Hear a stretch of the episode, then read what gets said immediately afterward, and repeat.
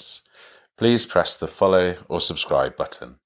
It will support spreading the partnership message far and wide. It helps more than you know. Welcome to the first partnership podcast. My name's David Moss, and I'll be hosting a number of conversations with the people who work and live across the organisations who are really setting out to, to support the well-being and health of the people who live in North Somerset.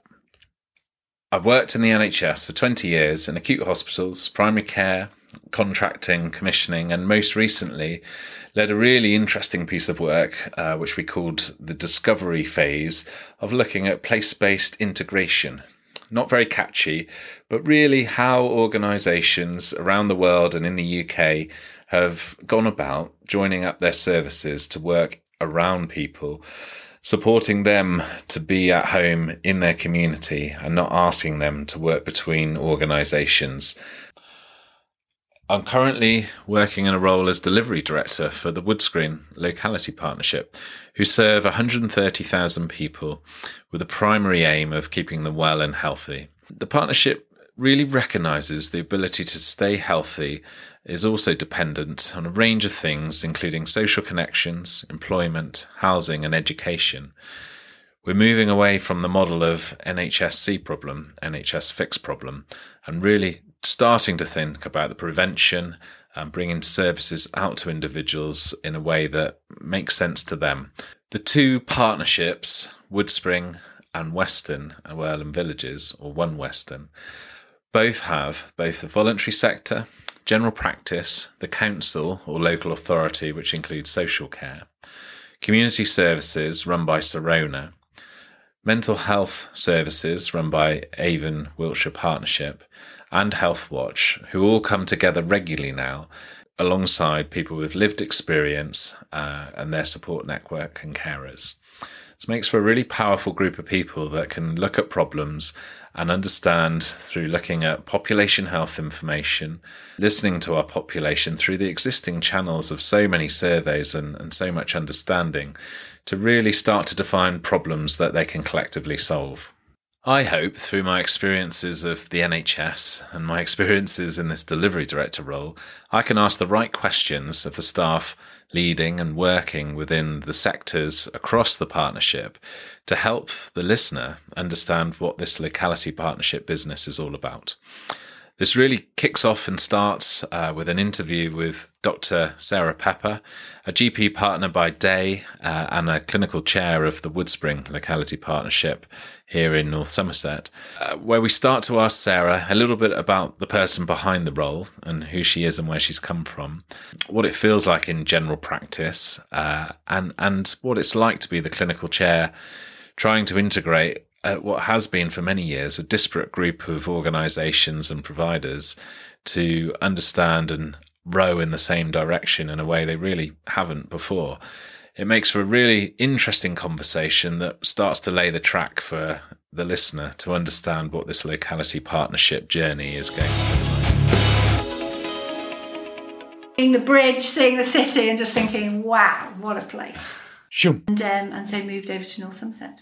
Which I have to say was a bit like moving to a different country. Sure. Plus, bigger patches what our what the actual population needed and requires from us. Sure. We need to stop thinking about health outcomes just in a medical way. Sure. Several years ago, um, it was hierarchical. GPs did think they were top of the tree. Sure. It, it's that breaking down of barriers and, and utilising the money for the greater good of, of the whole. Sure. For your jobbing GP, I hear of this locality partnership. What what do you think it is going to mean to them? So, without further ado, I am David Moss, and this is the Partnership Podcast, improving our collective understanding of communities, organisations, and partnership, brought to you by staff, for staff who are working to keep people well and healthy.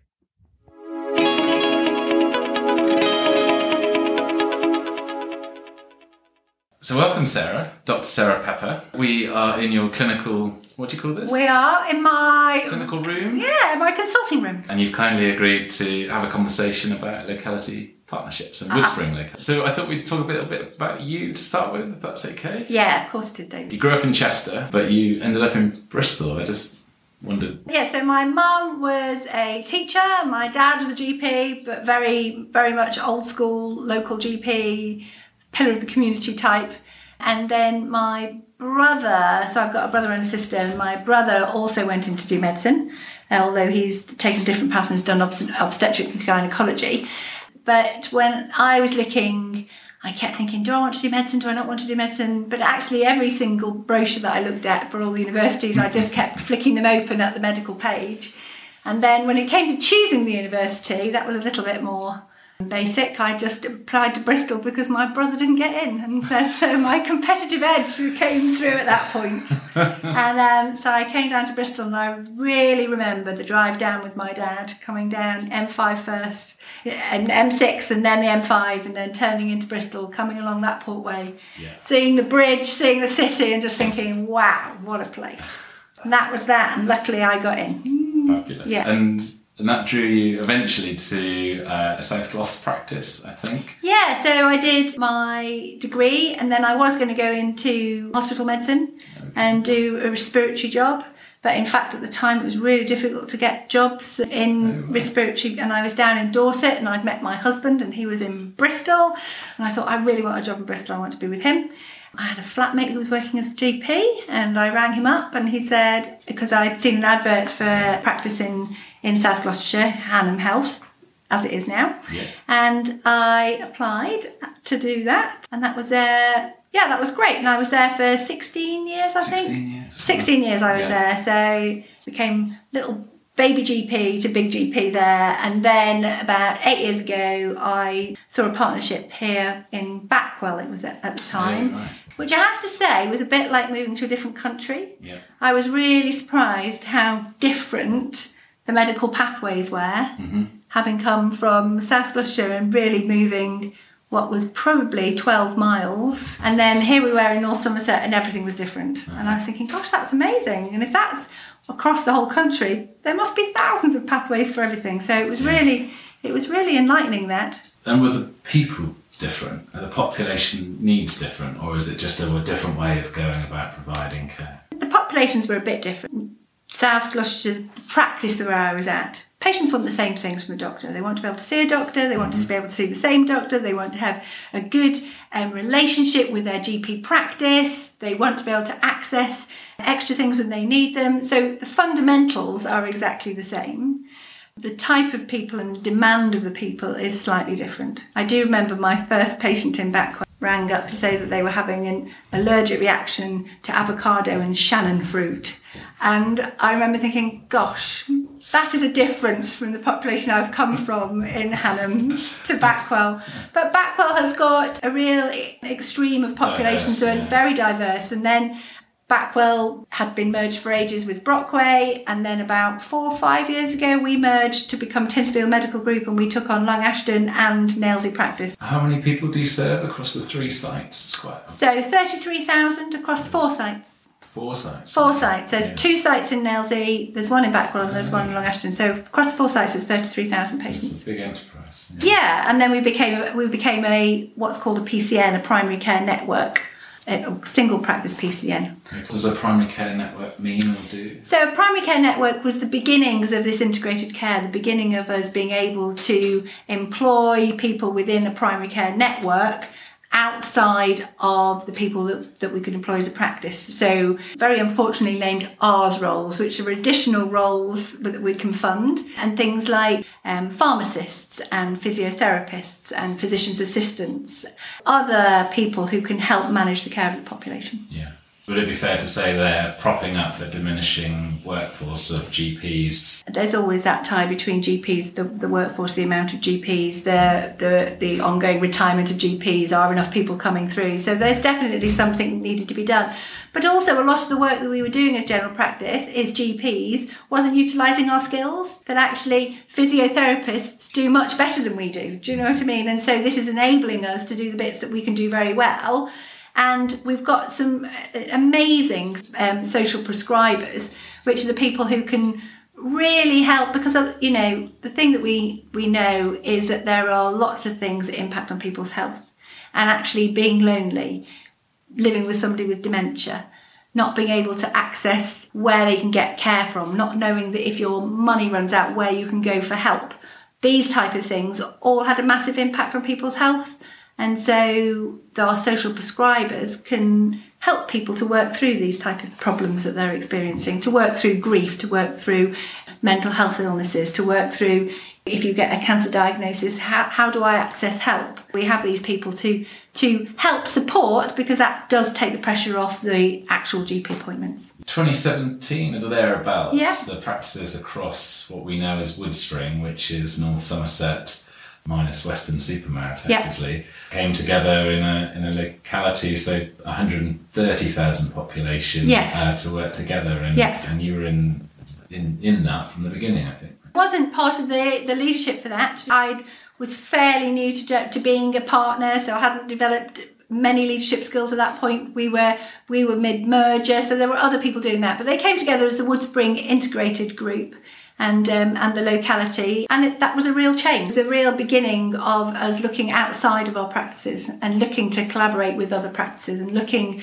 across across bigger patches what our what the actual population needed and requires from us. Yeah. And I think that was a stepping stone to where we where we are now, really. And really, that is that you're the chair of mm. the locality partnership with the voluntary sector and the council and Sirona and Healthwatch and, and the mental health provider.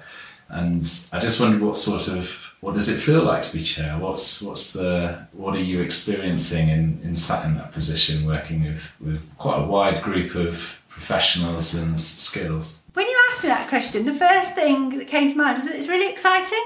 It's a real change of focus for health to look at these wider determinants, to look at all these other people who can help. And there's a responsibility as chair, isn't there, to try and make this work, to try and bring these people together. This is this is a really um, naive beginning. The organisation needs to develop, and I think my role as chair is to start to get these very different people who have always almost clashed, you know what I mean, have held on to funding, have held on to the people that work for them, have, have always been in separate silos to now to start to think how can we work together for the be- for the population of Woodspring? How can we work together well to improve health outcomes for the population? That, that that's the real importance, and we need to stop thinking about health outcomes just in a medical way. Mm-hmm. All of these people add so much value to to the community and and to health, and so my role as chair the, at the beginning of this organisation is to really get these people to come together, to trust each other, to enjoy each other's company, to work together, to share ideas, so that we can then become something bigger and better. And, and I've only been involved for the last six months, but I've seen change in that period, and mm. I just wonder if you've felt that you've seen growth in, in, that relationship piece and ability or want to work together through that period and, and, before I joined? I think there definitely there definitely has been a change. As chair, one of the things we've got to do as chair is allow other people to lead on certain aspects of this. So we've decided one of the things that the locality partnership was given was to look at community mental health, and we've got great members who are leading on that. And, and that was the beginning, bringing people together. But there's definitely been great change. That the fact that we now have meetings where everybody is equal, that there isn't a hierarchical process. Do you know what I mean? I think that, you know, looking back several years ago, it was hierarchical. GPs did think they were top of the tree. But now everybody is top of the tree. It's not that we've been demoted, it's just that everybody else has come up with us. Yeah. And that we can, in Sirona, which is the community health people, or Avon Mental Health, the voluntary sector all have an equal voice when we try and devise the plans and thoughts of what we're going to do for the locality. Yeah. So I think there's definite it's that breaking down of barriers, breaking down of the hierarchical system, and the ability for us all to try and work together is just really yeah, it's been really good to see. And we've started to see change and delivery together, haven't we? So yeah. even the commitment to share funds from ARRS funding mm-hmm. uh, collectively into mm. one offer that serves the 130,000 patients mm. rather than an organisation is yeah. step change of behaviour, really, isn't it? It is. It definitely is. I mean, that's that's come through the mental health funding. What we've agreed is that the three primary care networks that we are within Woodspring that cover the 130,000 patients have agreed to put funding that could have gone just to their organisation. They could have held on to it. We've agreed to collectively put that together to get recovery navigators to help people with mental health problems find the help that they need. We are looking to employ mental health workers.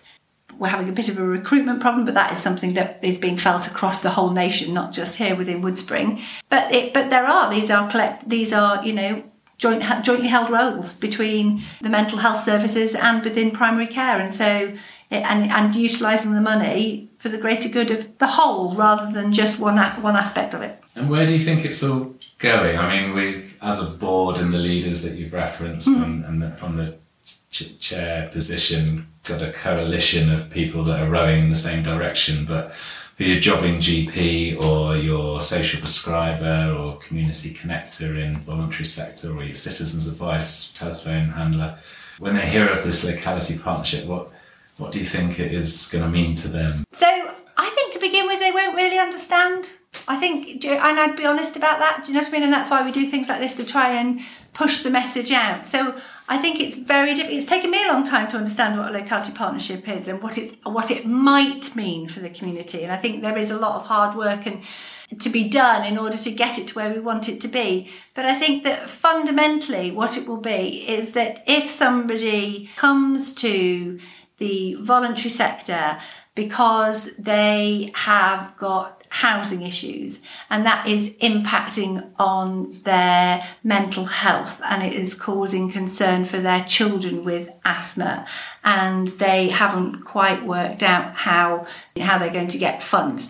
That that one person will listen to that story and then will be able and will know where to go to get help for that person and to put resources in without the person retelling their story to everybody, without them being the person who needs to go to the GP to talk to them about the asthma. Do you know I mean? So there'll be this linkage that will go on for the community yeah. that will enable them to come think of it almost like a not a one-stop shop, but a one what's the word I'm trying to find, David? One where the people just arrive and they and then they're held from that moment. Yeah. They don't have to kind of battle the way through. And I think that's that's the thing that goes wrong for lots of people is that they start to try and battle their way through and then they lose momentum and then they get lost in the system. Mm-hmm.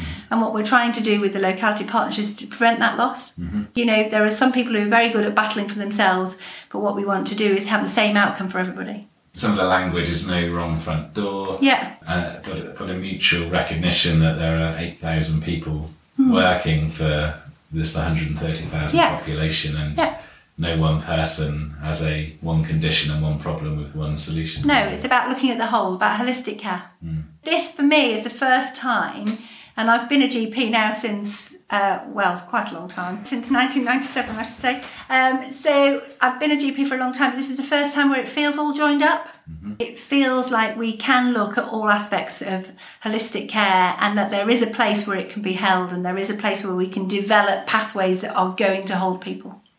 And that's going to come through the locality partnership, I think. And the refreshing bit is we're not restructuring the organisations with the thought that that will deliver that outcome, which is hard for individuals involved sometimes mm. because it doesn't feel different. They're still working in the same organisation, mm. to the same line manager, to the same people that are presenting, but how, how we make that join up is probably the right way to do it. Joining people up um, that is really going to be the push, and that's where the role of the chair really stands is getting people to talk to each other, getting people to trust each other. Thank you for taking your time out of your busy clinic. A we, pleasure, I'd like to say. We're going to try and start a bit of a fun way of ending each of these podcasts, which is to ask uh, how the individual concerned can pass the pod. I've stolen this from Peter Crouch's podcast uh, with a view that the only the word of mouth and this is the best way to share information such as we're trying to impart. So, Dr. Pepper, I'm going to ask you how you're going to pass this podcast. So I was given prior warning of this conversation, and I uh, we had a an interesting conversation over the dinner table at home with my children, where Um, one of them came up with the idea of putting a banner behind uh, an aeroplane, flying that across Woodspring, although I thought that was a slightly bit expensive. My 15 year old definitely went down the social media, Mummy, you need to do a TikTok dance to try and promote this, um, all of which I've declined. And I think that probably we can agree that the best way of promoting these is by word of mouth. Fabulous. And that's why we make podcasts. Absolutely. Well, uh, thank you. And uh, yeah, many more to follow. So thanks very much. Thank you very much, David. It was a pleasure.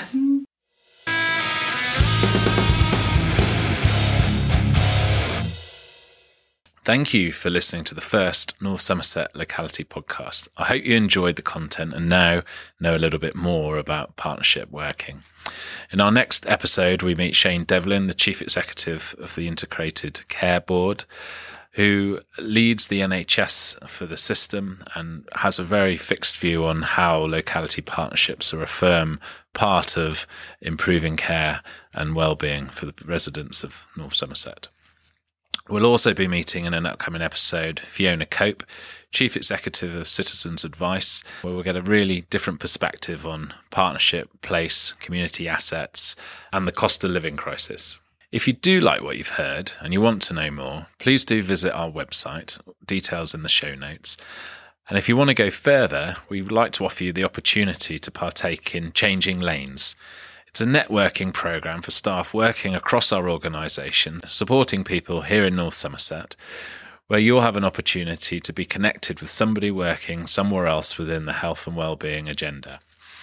Most often, you won't know who these people are or what they do, and it's a great opportunity to broaden your understanding of who else is out there, what they're doing, what gets them out of bed in the morning, and why they're of interest to you in your day job. I think through these honest and personal insights of joining people up across organizations, we can build relationships to break down some of the barriers that previous silo structures have caused us to working. If this is something that interests you, please have a look in the show notes and go to our website where you can register your interest.